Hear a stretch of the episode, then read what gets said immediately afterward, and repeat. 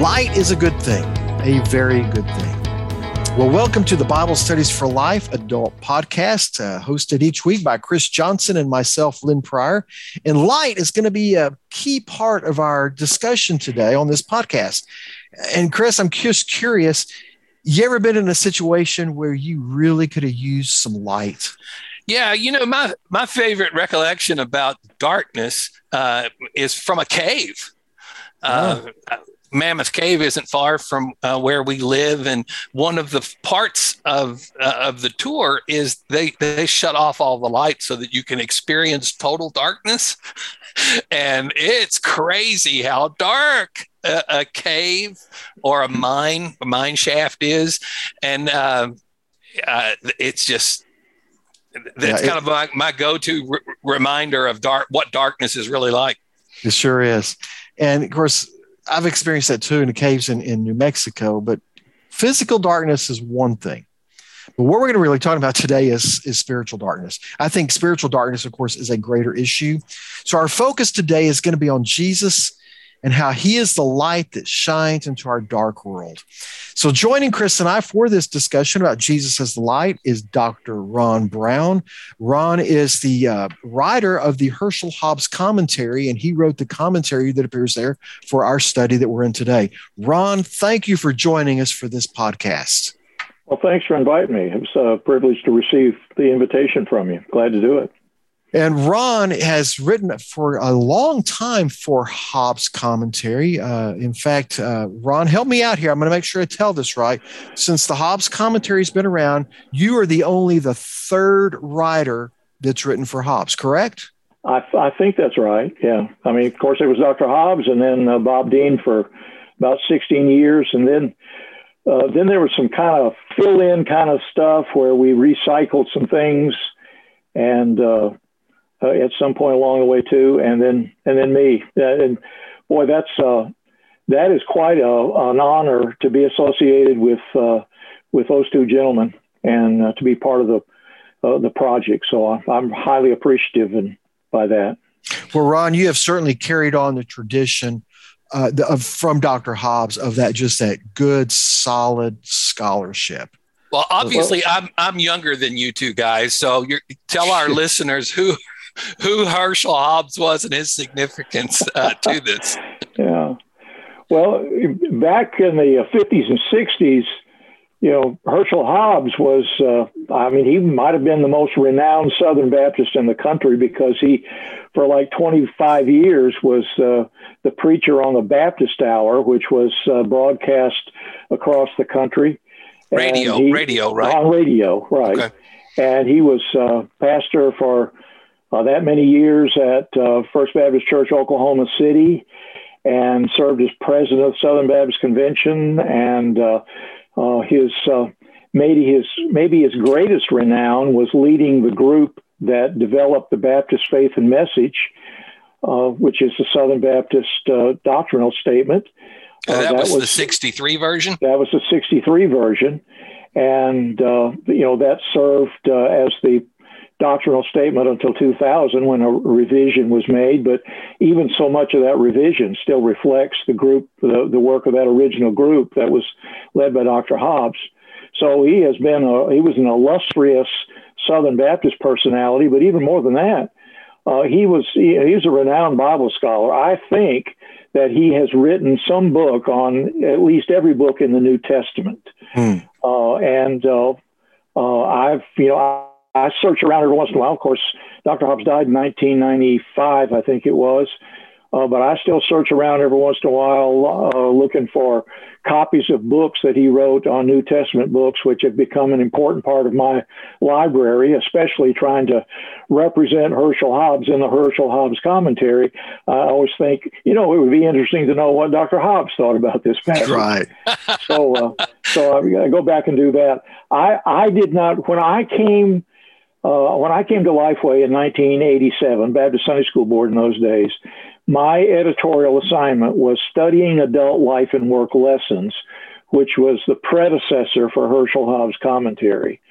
Uh, and so, I, and I did not know Dr. Hobbs, but uh, as soon as he learned that I was coming, I got a note, and I've still got it somewhere where he wrote. It's a handwritten note uh, that uh, you know welcomed me, and he looked forward to working with me.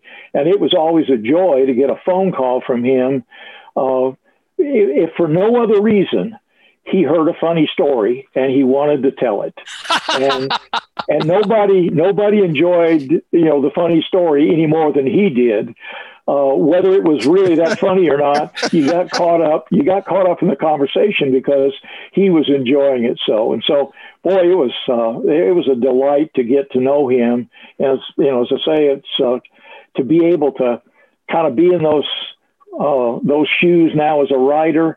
Uh, in some ways, I've come full circle with the product, and uh, uh it's just quite a, quite an honor uh, to uh, to be a writer. And well, thank you, Ron, for doing that. Now, with the Herschel Hobbs commentary, just it's part of the Bible Studies for Life family, as I'm sure you've picked up.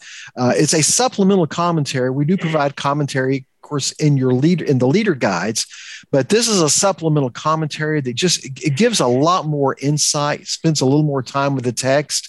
Uh, so if you if you lead a group or if you're just interested, want to study more uh, on the particular passages we look at each week, I would really encourage you to pick up a copy of Herschel Hobbs' commentary. So one of the distinctives of uh, the Hobbs commentary is that it uses King James mm-hmm. as as the Bible reference. Yeah. And Ron, I know you do a really good job of translating the translation, if you will, uh, so that uh, the insights um, are are significant and great. Um, along with just the, the, help helping people make that transition uh, from the King James to to how we would talk about use language today. Well, Dr. Hobbs was a King James preacher. I mean, that was that was the Bible. Of course, again, you're talking back in the uh, especially 50s and 60s, but you know, Dr. Hobbs goes back into the 40s and and uh, 30s, late 30s. Uh, you know, King James version of the Bible was kind of the Bible, and so uh, that's that ha- has always been his text. But being the Greek scholar that he was, uh, you know, he was certainly very uh, capable with the Greek New Testament, and uh, he, uh, you know, his teacher, his Greek teacher, was his name was Archibald Thomas Robertson, and he wow. he and and A.T. Robertson had a series of books called Word Pictures in the New Testament, which he takes verse after verse after verse, and it's really breaking down some of those Greek terms. And uh, you know, for, for Dr. Hobbs, he he just fell right into that that same approach, uh, and that's what he did when uh, you know when he first started writing this piece, and he, actually started writing this piece for for the folks in his church. Uh, it, it, was not he was not writing for publication. He was, but people began to hear about it. And again, if in those in that era, when you talked about Herschel Hobbs, people were interested in what Hobbs had to say about a New Testament passage. So people started asking for it. And the way I understand it, and this was before my day, but the way I understand it was Dr. Sullivan, who was president of the uh, Baptist Sunday School Board in those days, you know, called up his good buddy because they, you know they were these were first name people, you know, so you know he called up and you know Herschel, you're writing this thing, and uh, you know it's it's it's popular and it's being written off of our outlines to support our lessons. So let's see if we can't work something out here. And so that was sort of the, uh, uh, you know, the seed for what became Studying Adult Life and Work Lessons, because that was the name of the series in those days, and then, you know, evolved into Herschel Hobbs commentary. So wow. it had a start in his ministry to his church, and uh, people like Dr. Sullivan were perceptive enough, both from a business perspective as well right. as as well as a uh, you know biblical theological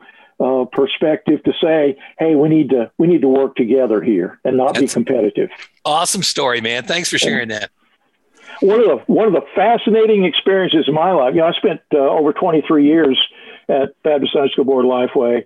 Is we recognized Dr. Hobbs on the occasion of the 20th anniversary, I think it was, of this product, and uh, and so uh, I stood uh, in the what was then the Dargan Library with Herschel Hobbs and James Sullivan just listening to them swap stories. and I, you know, I, I can't really tell you any of those stories. I just don't remember them. But I thought, wow, what a moment! Because here are two. Who, are these two guys that just to me I was in awe of, and I'm standing here in the middle of them while they tell tales to one another. Wow, that's awesome.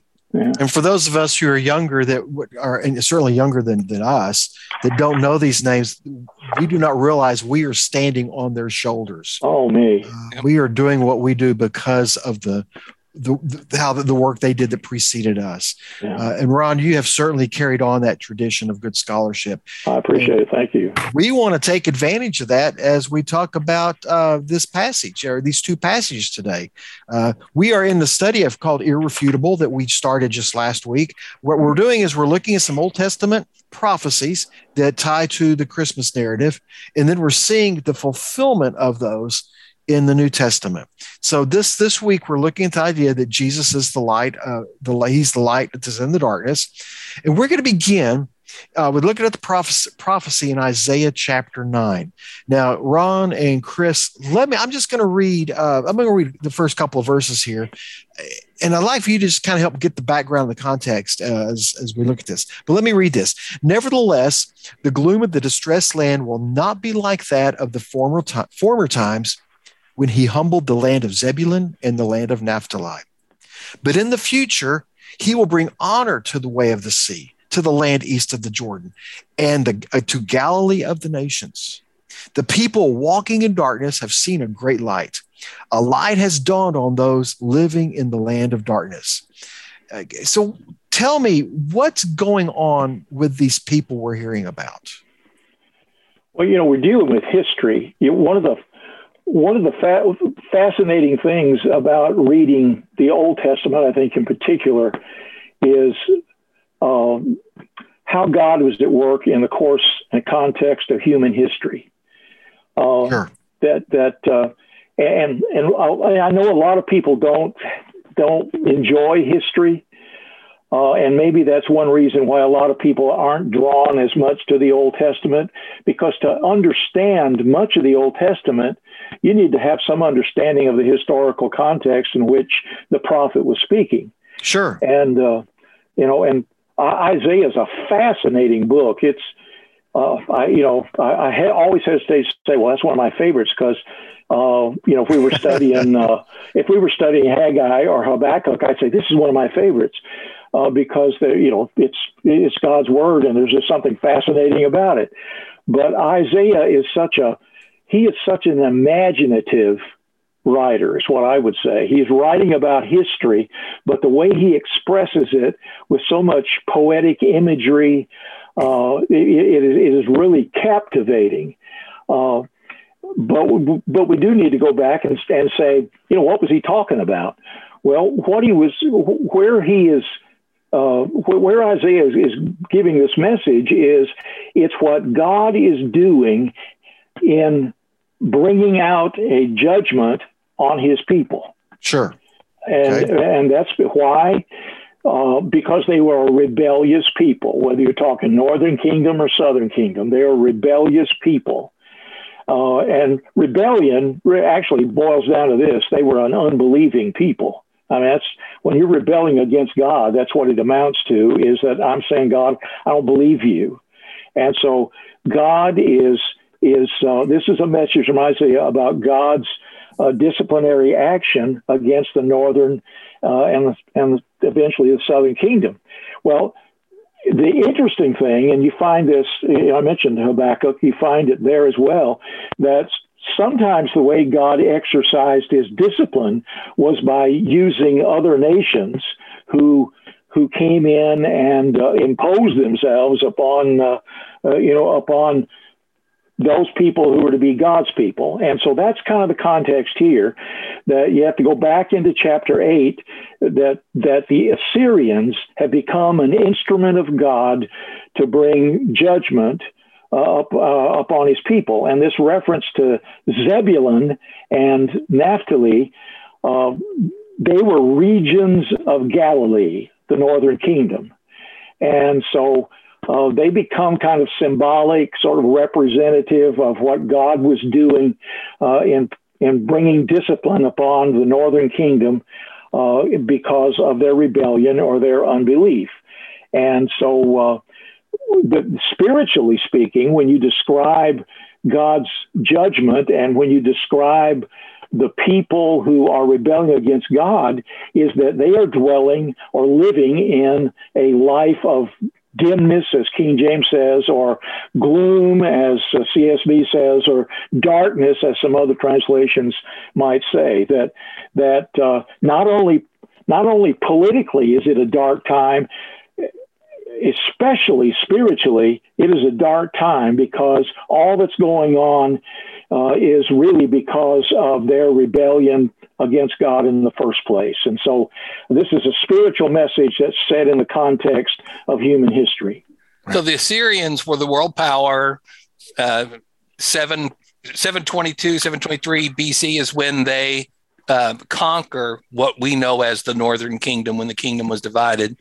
Um, the, the, the land they came through uh, on their way to uh, becoming this dominant power in that in that part of the world was this northeast, excuse me, northwest, northwest. of Jerusalem uh, land where uh, Galilee that we know of in the New Testament and Nazareth is, is in that region.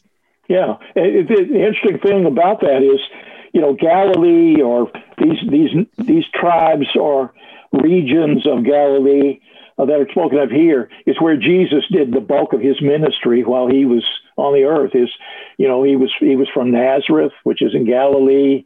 Uh, you know, he went to Cana, which was in Galilee. He was in Capernaum, which is in Galilee. So, so much of what he did was was in that region. So, well, you, and you got right. that long term connection there. And Matthew, in his gospel, he brings that out. Uh, see, it's uh, Matthew, in, it's in chapter four, where he, he even quotes this passage where it says, The people walking in darkness have seen a great light. A light has dawned on those living in the land of darkness. Yeah, Matthew quotes that to talk about this is pointing to Jesus. And so when we go to our next passage, we get into John chapter one, this idea of Jesus connecting him to that light that's shining in the darkness we see John. I think he really goes to town using this picture of uh, of, of, the light again. Yeah. Let me let me uh, take us to John chapter one. Uh, let me just the first four verses here. In the beginning was the Word. The Word was with God, and the Word was God. He was with God in the beginning. All things were created through Him, and apart from Him, not one thing was created that has been created. And here it comes. In him was life, and that life was the light of men. So uh, before we talk about the light, it's kind of talking about, let's talk about the word for just a moment, because that's a prominent word. word is a prominent word in what John has written here. Yeah. What, what exactly and, is he talking about? Well, and some people that don't know Greek otherwise, uh, you know, there's some Greek words people are familiar with. Agape. Most uh, everybody that's been engaged in some Bible study have learned about agape as love, and right. and word is the word logos, and so that may also be a, a word that's uh, that's familiar to folks, and uh, it it's a it was a very common word both to Gentile audiences and Hebrew audiences but it had a slightly different meaning to those two, you know, let's, let's say those two cultural perspectives. Uh, the, the Gentiles, the Greeks, uh, we might sometimes talk about them as being a more uh, philosophically driven people. You know, they, they like to they like to think big thoughts, grand thoughts, and so word for them uh, captured that whole idea of being philosophical. It was it was being very rational in in the your approach to thinking. Uh, the the Hebrews were a uh, you know for them you know the word probably captured more the idea of communication, and it would it might even for them have a a much more I'll call it a religious background to it because when you talk about uh, the word, you think about something that was spoken. And when you think about spoken words, and especially the way John begins this, you know, it takes you back to Genesis and the fact that God spoke, and it was by the speaking of his word that creation came into being. So, you know, for the Hebrews, it's going to make a connection to, you know, unto the, the Lord God for the Greeks, it might, it might, I'm going to say more about that, but it might, uh, you know, have a more rational, philosophical kind of implication. And what John is doing is bringing the two together to say, I'm talking about the Lord God Almighty, and the Lord God Almighty is not some, you know, regional deity over here somewhere, uh, but he is the God of all creation, the God of all universe, the, you know, the God who has spoken all things into being, and he is, you know, he is rational about him. So. Uh, now there are other there are other views that say that making those two distinctions is uh, you know kind of a, a stretch. But you will find a lot of commentators who feel like, you know, it was John's way of speaking to a, a Greek audience and a Hebrew audience and trying to get them kind of on the same page. Let me just make one other thing about it. What I think the word does is when we think about words, we think about communication. And so this was sure. what, what we're what we're seeing here is is God from the beginning was communicating with people that he was calling out to be his people. And when you talk about communication, you're talking about revelation because when we talk to each other, we're trying to reveal something. And then we, we may also talk about it in terms of explanation that uh, God has communicated something. In his communication, he has revealed something.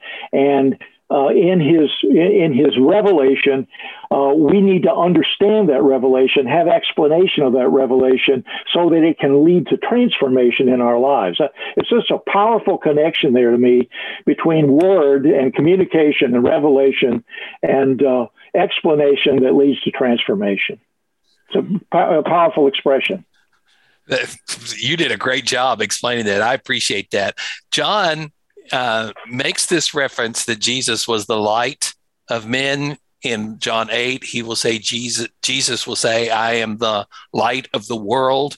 And so we, we're trying in this passage to connect the dots. We're trying to help people understand that what Isaiah prophesied, and you will see that at Christmas on Christmas cards. Yeah. It'll, it'll it, that the uh, people walking in darkness have seen a great light is is a passage that will be referenced and uh, we're trying to make the connection that it in this season we get the opportunity um, to to make it known that we believe that jesus is the that light he is the light of the world he is what isaiah prophesied he is the fulfillment of that prophecy which connects us back to the whole purpose of this study.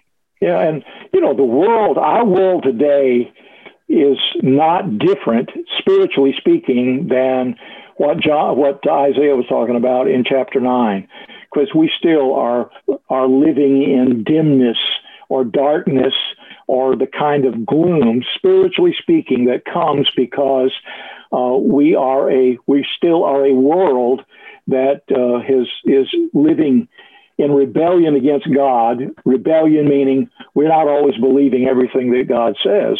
And when you when you don't, that is spiritual darkness. So that was the way it was in Isaiah's time. The world that Jesus came into, that's the way it was then, yeah. and that's the way it is now. That's the way it is. Yeah. Wow. But there is a solution. I mean, that's what that's what we're trying to point to. There's hope. There was a solution. It's interesting if you go back to Isaiah the the you know some of the prophetic language in English we're pretty precise with verbs. You know we've got you know we've got these past, present, and future tenses, and when you're talking uh, prophetically, those words aren't quite as uh, as distinct uh, because you know you, when you're talking about first of all when you're talking about God, you're not talking about time. Right. Uh, you, you know, you, you, yeah, he's past, but he's also present. He's also future. I mean, the very the very name that the Lord told Moses, "Say that I am," captures all of that. That, That's uh, good. You know that I am. I, I am past. I am present. I am future. And so uh, when when Isaiah is speaking, if you read some translations like KJV, uh, you know he he may talk about people have uh, walked and they have seen a great light. Well, at, at the at this point, they had not actually seen the light, but Isaiah could say it with such specificity because it's something God is going to do. And if it's something God is going to do, then it's as well as done. And uh, so, you know, there is a sense in which what Isaiah is saying probably had some local uh, immediate or, or at least more immediate application. But when we read it in light of who Jesus is and what Jesus came to do and how writers like John describe Jesus, it's why it's easy to see that, uh, oh, there is another level of what I'm reading here. That again, that's part of the intrigue to me of reading uh, reading scripture is reading in in context of history and figuring out what it meant, and then you know moving to the next level on that to say, okay, what's God saying to me in the 21st century, and or what's he going to what's he saying that it will be just as applicable in the 31st century if there is one, because the message of God has that eternal nature to it. It's it's always true and uh, it's always applicable. Great job. So when we think about this, what John was writing here about the light shines in the darkness, that is certainly true today in in uh, in 2021 that the light still shines in the darkness. Uh, let me let me in fact let me look at verse five there. Uh, John wrote, "The light shines in the darkness, yet the darkness did not overcome it." Then he says, There's a man sent from God whose name was John. He came as a witness to testify about the light so that all might believe through him. He was not the light, but he came to testify about the light. And here it says, you kind of was looking forward now. The true light that gives light to everyone was coming into the world. John is setting the stage for the arrival of Jesus. Uh, he is the light coming into the world we ask some questions as a part of what we do with um, Bible studies for, uh, for, life, and one of those questions is in your group that you might use this week in your group is what are some ways Jesus has been light shining in your darkness? So that gives us a way to make it personal. Uh, what are and then what are some practical ways, practical ways we can shine the light of Jesus uh, in the in the world that we live in? you know, we, we talked about when we talked about Isaiah, we talked about their rebelliousness was a matter of unbelief. And that is a critical word in understanding John's gospel that he is he is writing so that people may believe in Jesus as the Son of God, the Word, the life, the light.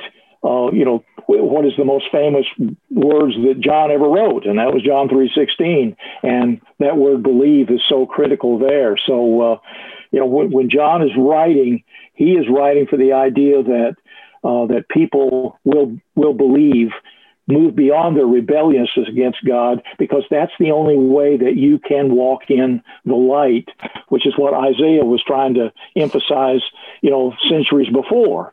That uh, these people have seen a great light. Well, we have seen a great light, and at Christmas time, we get to we get to celebrate that with all kinds of freshness and joy again that the light has come.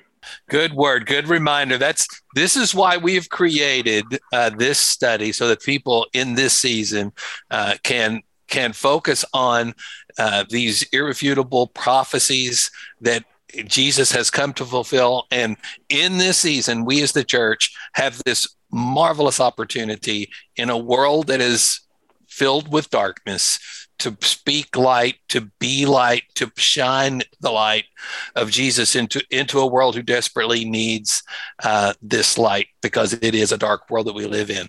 So thank you, Ron, for taking the time to share with us. Lynn? Hey, thanks for letting me. Yeah, Ron, appreciate that very much. So uh, I trust you're going to have a rich conversation with your Bible study group, whether you're leading it or you're just a, a group participant. Uh, take some time to look at these passages. Uh, and certainly, if you want to grab a copy of the Herschel Hobbs commentary uh, to get some of the richness of the passages that Ron helps to highlight. Uh, but we thank you for joining us for this podcast, and we look forward to being with you next week as we continue looking at this study, Irrefutable, the prophecies that point us to Jesus.